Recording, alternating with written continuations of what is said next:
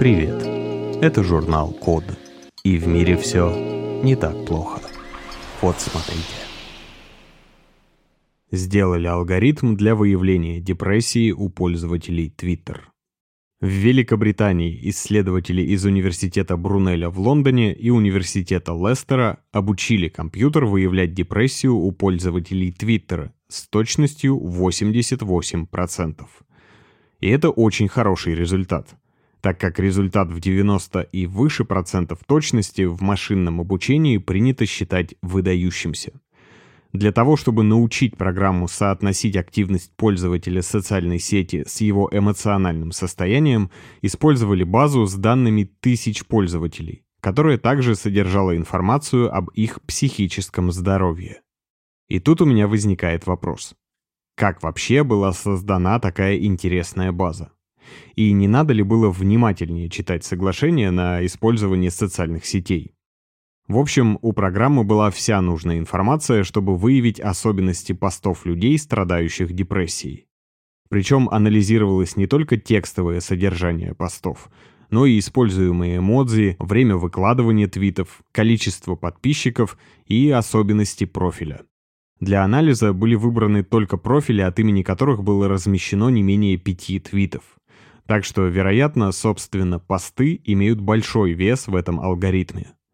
Авторы предполагают, что в будущем их система может быть использована не только для, например, автоматического определения тональности публикаций в соцсетях, но и поможет сотрудникам кадровых агентств в подборе кандидатов, а также упростит жизнь правоохранительным органам.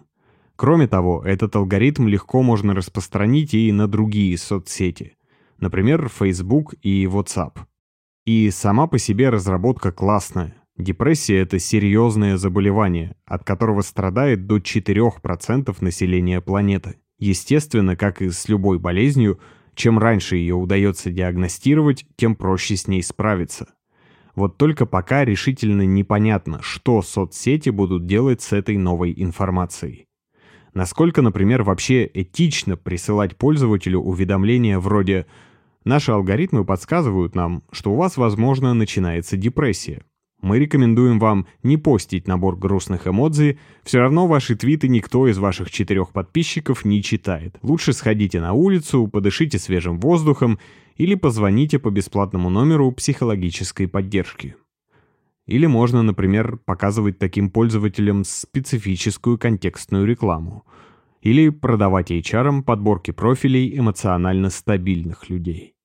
В общем, пока что вопросов гораздо больше, чем ответов. Одно ясно наверняка. Чем дальше, тем лучше машины учатся понимать людей. Надеюсь, мы все-таки сможем обратить это понимание себе на пользу. Сделали устройство для улучшения глубокого сна с помощью звука. Исследователи швейцарской высшей технической школы Цюриха и университетской клиники Цюриха придумали способ продлевать фазу глубокого сна. Сон вообще практически самое полезное, что умеет наш организм. А самая медленная его фаза способствует оздоровлению сердечно-сосудистой системы, регенерации мозга и памяти. Вот только с возрастом обычно фаза глубокого сна становится короче, а сам сон поверхностнее. Ученые давно умеют определять, в какой фазе находится пациент по электрической активности мозга – более того, известно, что если в нужное время подать короткий аудиосигнал, а проще говоря клик, можно синхронизировать мозговые волны и продлить медленный сон. Этот метод хорошо себя показал в лабораторных условиях. Но качество сна с возрастом ухудшается у большинства людей, и на всех кроватей в лабораториях не хватит. Поэтому в Швейцарии разработали устройство под названием Sleep Loop – оно представляет из себя повязку с электродами и микрочипом, которые следят за активностью мозга, и наушников, которые в нужный момент подают сигнал, помогающий продлить медленный сон. То есть это своего рода дирижер сна. Еще это похоже на кардиостимулятор, который также подает импульсы, нужные, чтобы сердце работало в правильном ритме, когда естественный механизм разладился тестировали разработку на людях возраста от 60 до 80 лет в течение 4 недель.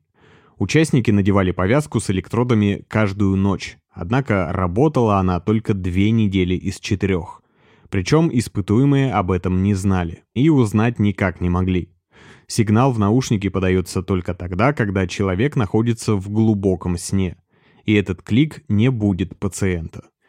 В целом результаты обнадеживающие. Исследователям удалось доказать, что такая технология в принципе может продлевать фазы медленного сна, а значит улучшать его качество. Однако Sleep Loop не на всех людей действует одинаково эффективно.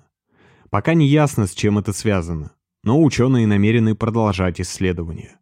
К тому же Sleep Loop позиционируется как медицинский аппарат, и чтобы его купить, потребуется назначение врача да и пользоваться им можно будет только под наблюдением медиков.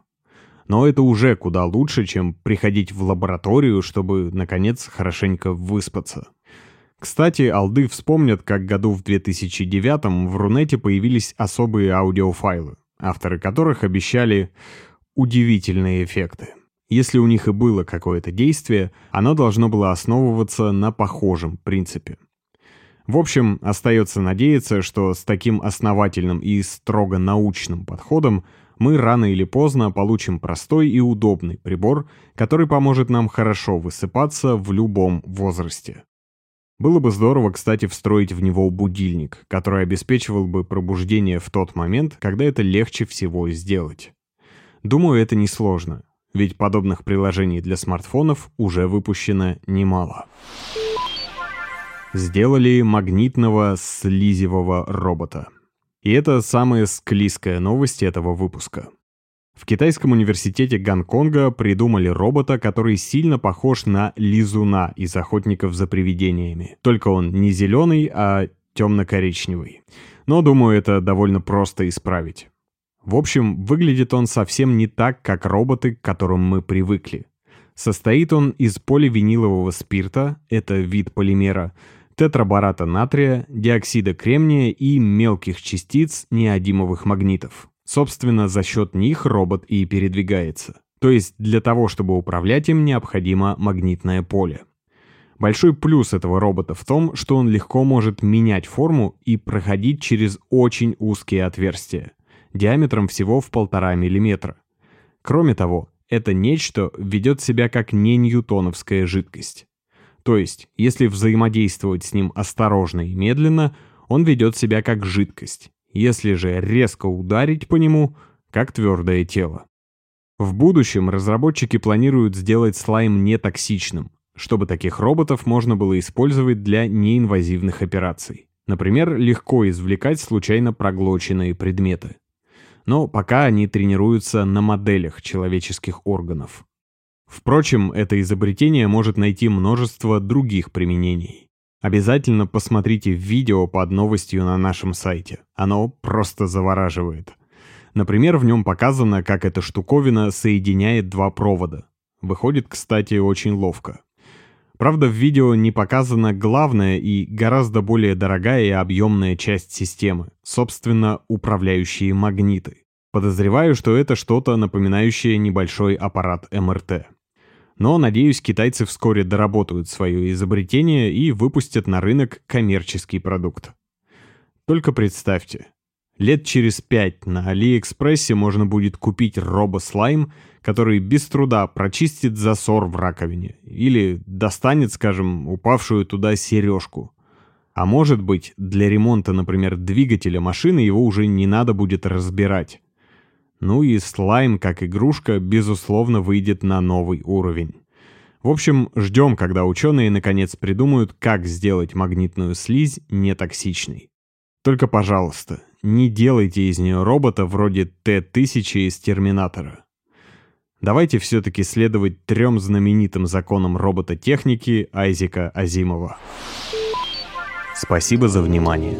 Заходите на сайт The Code Media и подписывайтесь на нас в социальных сетях. С вами был Саша Начито. Скоро услышимся.